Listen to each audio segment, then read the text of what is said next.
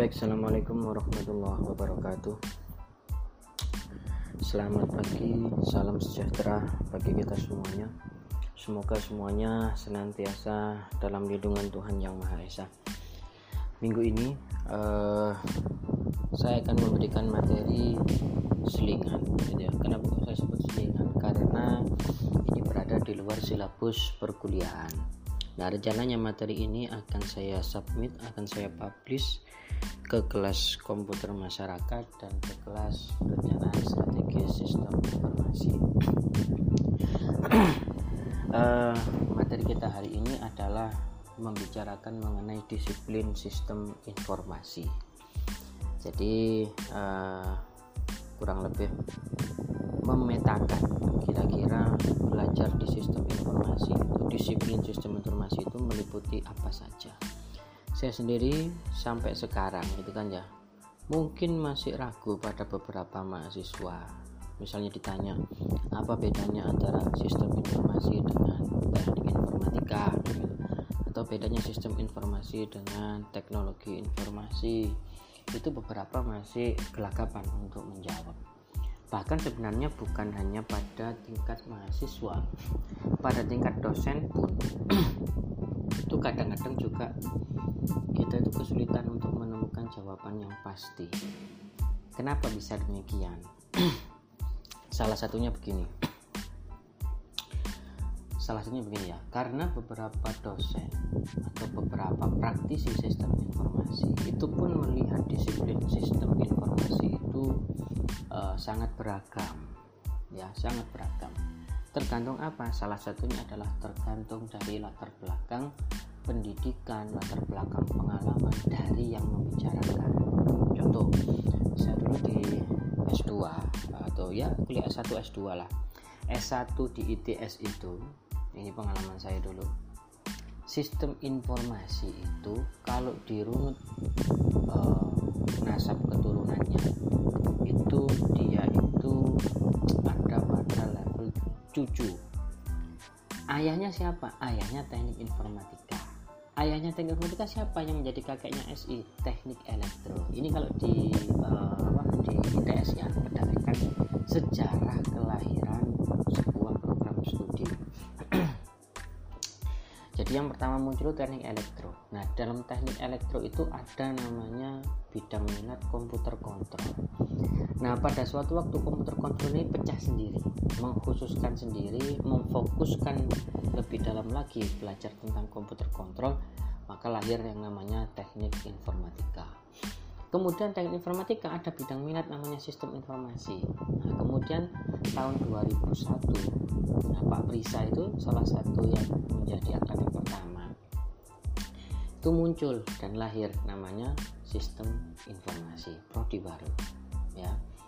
Nah di awal-awal berdirinya sistem informasi dosen-dosen yang mengajar itu rata-rata backgroundnya adalah background teknik informatika dan elektro sehingga warna kurikulumnya pada awal-awal berdirinya sampai bahkan sampai saya masuk sebagai mahasiswa baru semester semester 1 di uh, sarjana program sarjana S1 itu masih sangat terasa teknik informatikanya ya. Sampai suatu ketika uh, saya di semester akhir itu mulai ditata kurikulum sistem informasi di uh, ITS jadi mulai ada mata kuliah-mata kuliah yang sifatnya manajerial ya. Sifatnya manajerial. Sehingga muncul mata kuliah-mata kuliah baru namanya manajemen investasi IT manajemen layanan IT ya dan lain sebagainya. Baru. Nah ini menjadi warna baru. Kenapa? Karena yang menjadi motor waktu itu kajurnya atau korprodinya adalah orang dengan basic uh, sistem informasi ya bukan basic uh, komputer gitu loh ya. Nah ketika masuk S2 gitu kan ya ketika masuk S2 di di kampus yang sama saya pun juga merasakan lagi ada perbedaan pendapat lagi ya. Latar belakangnya apa? Sama ya latar belakangnya sama yakni uh, latar belakang pendidikan dan pengalaman dari yang sedang berbicara waktu itu. Nah makanya sampai sekarang pun ketika sekelas dosen ketika dosen itu kalau membicarakan sistem informasi itu pun masih simpang siur. Nah di UPN ini kemudian di apa istilahnya di uh, diakomodasi. Jadi diberi ruang bagi uh, berbagai uh, pendapat-pendapat yang uh, yang mendefinisikan disiplin ilmu sistem informasi. Ya. Oke kita simak ya. Jadi ini saya sudah membuat skemanya. Nanti saya upload di Google Classroom sambil kamu mendengarkan podcast penjelasannya ini. Oke ya.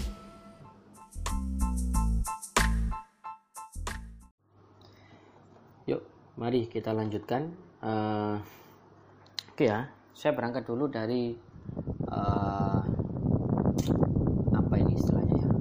Hasil kesepakatan pertemuan pertama Forum Pimpinan Prodi Sistem Informasi se-Indonesia yang ada di websitenya Aisindo. Jadi Aisindo itu AIS chapter Indonesia. Apa AIS Association for Information System. Jadi kumpulannya para praktisi sistem informasi seluruh dunia. Nah di Indonesia ada namanya AISindo. Jadi AIS chapter Indonesia di halaman websitenya dikatakan begini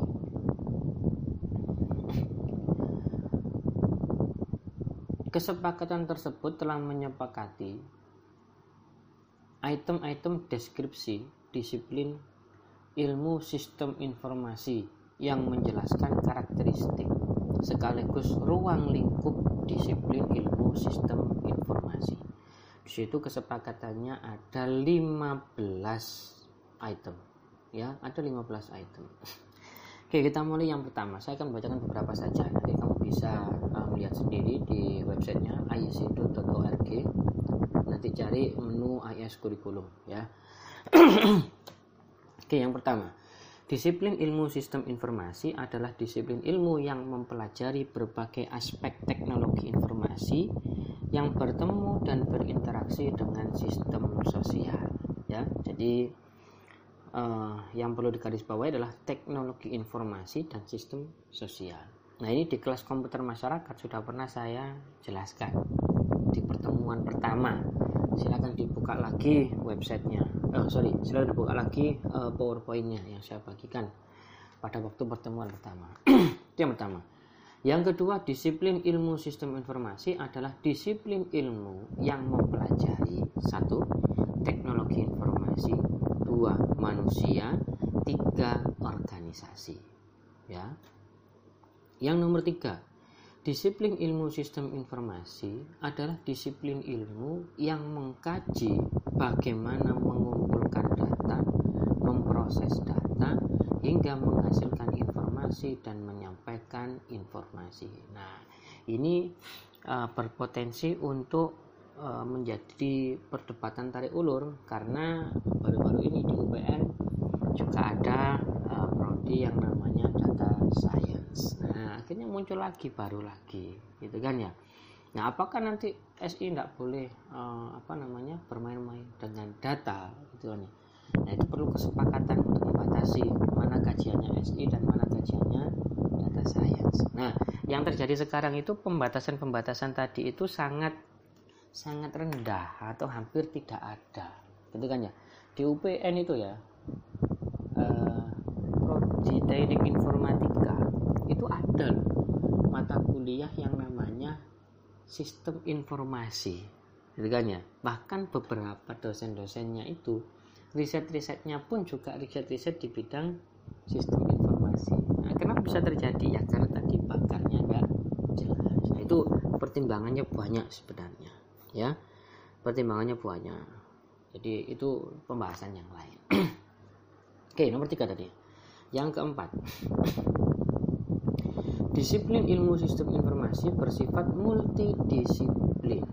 Karena multidisiplin, maka ia berpotensi untuk berinteraksi dengan disiplin ilmu yang lain, ya, yakni mempelajari, mengadopsi, mengkolaborasikan berbagai teori, konsep, dan metode dari disiplin ilmu-ilmu yang lain seperti ilmu komputer, software engineering, psikologi, ilmu sosial, manajemen, ekonomi, statistika, dan lain sebagainya. Nah, ini sudah mengatakan begini kesepakatannya. Ya. Nomor 5. Meskipun disiplin ilmu sistem informasi bersifat multidisiplin dan mempelajari interaksi antara teknologi informasi dengan sistem sosial, namun yang menjadi kekhasan pengajaran dan penelitian sistem informasi adalah bahwa objek utama yang menjadi pusat perhatian adalah teknologi informasinya, bukan disiplin ilmu yang lain. Jadi walaupun berinteraksi dengan disiplin yang lain, tapi tetap concern utamanya, center of attentionnya itu masih di bidang teknologi informasi. Ya, itu nanti bisa kamu baca sendiri, ya. Atau begini, nanti ya, ini nomor 7 saya langsung eh, lompat-lompat saja, nanti kamu bisa baca sendiri di websitenya. Disiplin ilmu sistem informasi mempelajari berbagai aspek mencakup satu perencanaan sistem informasi. Nah, contohnya di mata kuliah perencanaan strategis itu masuk di sini perencanaan sistem informasi. Kemudian perancangan sistem informasi perancangan. Mata kuliah ADSI mata kuliah apalagi? RPL ya itu masuk perancangan. Kemudian pembangunan sistem of, sistem informasi. Nah, ini mata kuliahnya mata kuliah mata kuliah coding coding itu. Pemrograman desktop pemrograman web kemudian basis data ya. Itu masuk di pembangunan sistem informasi kemudian operasional sistem informasi. Hmm, ini bisa masuk mana ya? Mungkin bisa masuk di uh, tata kelola mungkin ya. Kemudian ada evaluasi atau audit sistem informasi. Kemudian ada faktor-faktor yang menyebabkan sebuah SITI dapat diterima target penggunanya. Nah ini ada IT uh, acceptance, IT adoption, ya, yang biasanya diteliti teman-temanmu yang skripsi itu ada tahun, ada tam, ada apa teori difusi dan lain sebagainya itu masuk di sini. Kemudian ada lagi bagaimana sebuah SITI digunakan target penggunanya. Jadi mempelajari behavior penggunanya. Ya. Tadi IT satisfaction termasuk di sini di domestication namanya. Dan bagaimana pengaruh atau dampak penggunaan sebuah SITI atau impact dari SITI. Namanya di sini post adoption stage. Jadi itu beberapa bidang minat di disiplin eh, disiplin ilmu sistem informasi.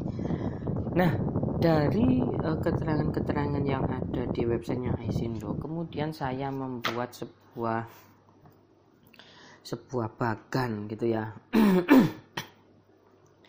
Yang uh, menjadi pijakan saya untuk uh, mengatakan apa itu sistem informasi dan batasan-batasannya ya. Dan batasan-batasannya. Kenapa? Kadang-kadang karena begini saya kadang-kadang bertemu dengan beberapa dosen yang mungkin memandang sebelah mata bahkan mungkin ada yang mencibir gitu ya. Bukan hanya dosen UPN tapi di ya hampir seluruh dosen-dosen di ilmu komputer gitu ya. Misalnya uh, ada penelitian yang uh, berbicara atau meneliti tentang uh, identifikasi faktor-faktor yang menyebabkan sebuah SITI dapat diterima. Itu dikatakan ini SI-nya di apa SI-nya di mana ITI-nya di mana ini? Oh nggak ada coding-codingannya. Nah apakah yang ada codingannya gitu kan ya. Itu kemudian uh, tidak masuk di dalam SI nah itu yang akan kita bedah hari ini. Tapi pernyataan saya ini bukan berarti menghalalkan kamu tidak bisa coding ya enggak. Karena semua mahasiswa di disiplin ilmu komputer baik sistem informasi, teknik informatika, software apa rekayasa perangkat lunak, software engineering, multimedia itu salah satu dasar yang harus dikuasai adalah pemrograman. Jadi kamu tidak boleh lari dari itu. Ya. Oke, kembali ke sini. Jadi di bagian saya itu ada yang paling tengah, yang paling besar adalah sistem informasinya. Nah, kemudian saya cabangkan menjadi 1 2 3 4 5. Ada 5 cabang. ya kita berbicara tentang disiplin ilmu sistem informasi lima cabang oke dari yang paling umum dulu ya cabang yang pertama namanya saya istilahkan supply side supply side itu artinya dari sisi penyuplainya contoh misalnya pemerintah membuat sebuah aplikasi e-government artinya apa pemerintah itu sebagai sisi supply supply side Nah, sisi demand side-nya siapa? Sisi demand side adalah potensi penggunanya. Misalnya Pemkot Surabaya membuat namanya e-lampit. Maka siapa uh, demand sisi demand side-nya? Sisi peng, sisi uh, penerima penggunanya? Ya, warga kota Surabaya. Nah, sisi supply side itu bisa bercabang menjadi dua. Ada dua ya. Yang namanya strategic planning dalam mata kuliah perencanaan strategi sistem informasi ini. Yang kedua namanya software development. Nah, strategic planning itu memberi cabang lagi. Apa yang kemudian dipelajari di strategic planning? Ada bisnis strategi, ITIS strategi, kemudian ada arsitektur, kemudian IT blueprint, kemudian IT master plan itu masuk di strategic planning. Nah, di software development ada banyak, ada SRS. Apa SRS? uh, SRS itu SKPL apa SKPL itu panjangnya saya lupa ya SRS itu uh, requirement itu loh uh, apa ya software requirement and specification. Jadi SKPL itu uh, apa ya spesifikasi kebutuhan perangkat lunak itu SKPL ya. Kemudian dipelajari bahasa pemrograman kemudian basis data kemudian ada namanya platform aplikasi. Apakah web based apakah desktop based ya. Servernya apakah pakai apa web server dan lain sebagainya ya. Apakah versi mobile nah itu masuk di sini nah ini semua supply side. Supply side itu artinya kepentingan yang diambil dari sudut pandang pe, uh, penyedia ya. Kampus bikin aplikasi e-learning Pemkot bikin aplikasi e-government gitu kan ya. Nah itu bikin dari sisi uh, yang punya kepentingan ya. Dari sisi yang punya kepentingan. Nah ini harus diimbangi yang namanya demand side. Kenapa karena supply side tanpa melihat demand side yang banyak terjadi adalah project IT-nya itu berhasil tapi ketika sudah jadi itu tidak banyak yang menggunakan. Sudah jadi ternyata tidak sesuai dengan apa yang diharapkan. Misalnya banyak digunakan kemudian apa namanya uh, efisiensi efektivitas operasional meningkat dan sebagainya.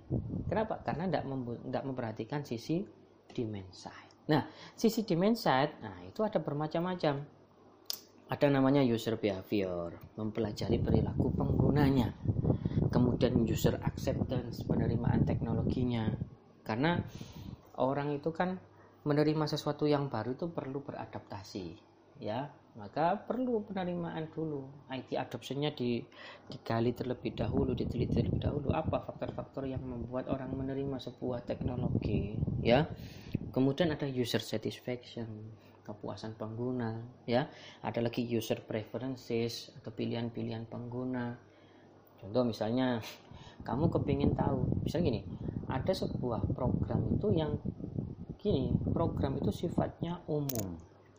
Contoh misalnya program yang sifatnya umum misalnya uh, Excel gitu ya Excel itu sifatnya umum.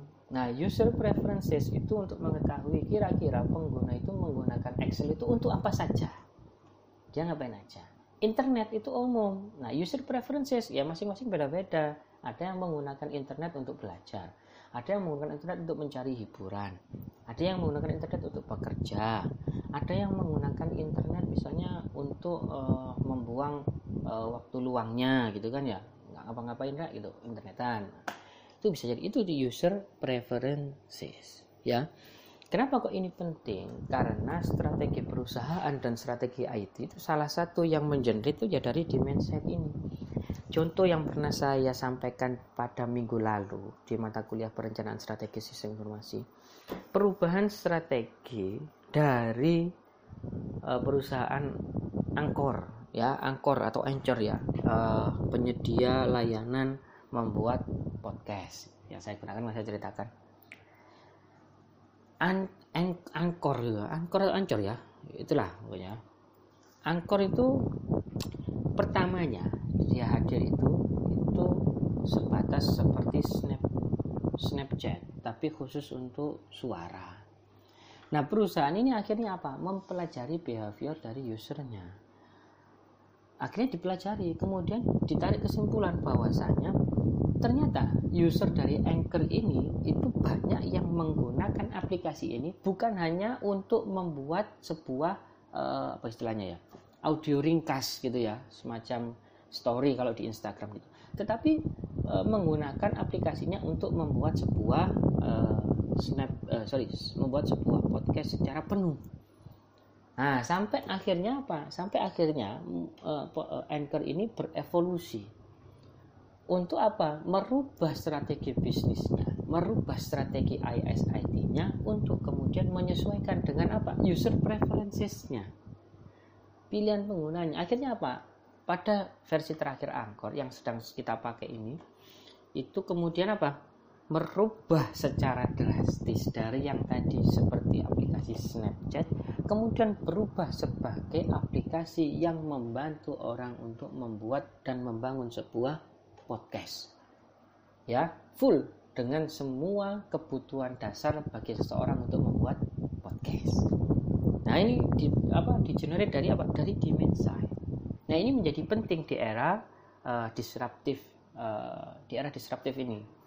Jadi ramenya startup gitu ya. Salah satunya ya dia harus belajar mengenai dimensi termasuk e-government, termasuk juga perusahaan-perusahaan yang punya aplikasi ya agar apa? Agar aplikasinya itu bisa sesuai dengan tujuan digunakan eh, tujuan dibangunnya. Kalau nggak gitu ya capek-capek bikin aplikasi bisa jadi nggak banyak yang pakai ya. Itu supply side dan demand side. Kemudian ada lagi eh, bidang eh, apa cabang dari disiplin ilmu, ilmu sistem informasi namanya compliance atau kepatuhan. Nah, ini ada dua pemainnya. Satu audit SITI, dua tata kelola SITI. Itu kepatuhan. Makanya orang mengaudit itu kan e, nyocokkan ya sesuatu yang as is gitu ya. Sesuatu yang as is atau as existing yang ada di lapangan nyatanya seperti apa itu nanti ditembakkan dengan best practice. Kira-kira tingkat kepatuhannya itu seberapa patuh tingkat kecocokannya seberapa cocok ya apakah dia 100% sesuai atau ke 80% atau ke 50% atau bahkan tidak sesuai sama sekali ya itu audit. Begitu juga dengan tata kelola ya itu di compliance. Kemudian ada namanya impact dampak. Nah, tadi sudah ada di websitenya Isindo. Dampak ya. Nah ini kau pelajari di mata kuliah PKTI sebenarnya jadi dampak itu bisa dampak perseorangan, bisa dampak secara uh, organisasi ya. Beberapa tools yang dipakai kurang lebih ada IT balance scorecard, ada COVID, ada information system success model dan sebagainya itu di impact itu dampak. Jadi mengukur dampak penerapan sebuah teknologi informasi atau tadi yang dinamakan post adoption stage. Jadi setelah diadopsi kira-kira dampaknya apa? Ya kemudian yang terakhir adalah etika. Nah etika ini meliputi banyak pembahasannya. Berbagai isu-isu ya di bidang teknologi informasi itu bisa masuk di etika ya. Nah komas ini salah satunya masuk di etika ya. Etika itu bisa HKI bisa piracy atau pembajakan bisa privacy ya makanya kalau kamu ingat di kelas saya dulu ada pernah sebuah diskusi ketika mata kuliah etika komputer itu kan ada sebuah kasus di mana alasan semakin aman itu akhirnya melanggar etika komputer. Kenapa? Karena melanggar privasi. Masih ingat ya contohnya dulu ya. Jadi setelah kasus 11 September hancurnya atau tertabraknya menara eh, apa itu menara kembar oleh pesawat di Amerika. Kemudian Amerika kan seperti paranoid ketakutan sehingga meningkatkan uh, keamanan uh, sistem keamanan negaranya. Dengan alasan meningkatkan sistem keamanan negaranya akhirnya apa? Negara itu kemudian apa? Uh, apa ya? Melanggar privasi uh, warganya. Salah satu contohnya adalah negara itu bisa melihat email dari masing-masing warga permasalahan etika juga. Ya lagi ada HKI hak atas kekayaan intelektual ada uh, piracy pembajakan ada copyright ada privacy tadi ya dan berbagai isu-isu mengenai etika.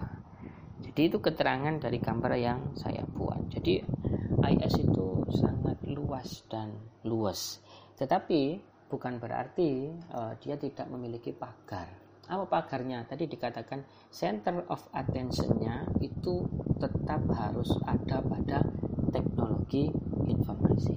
Walaupun itu bersinggungan dengan disiplin-disiplin ilmu yang yang lainnya. Saya kira itu penjelasannya ya. Oke.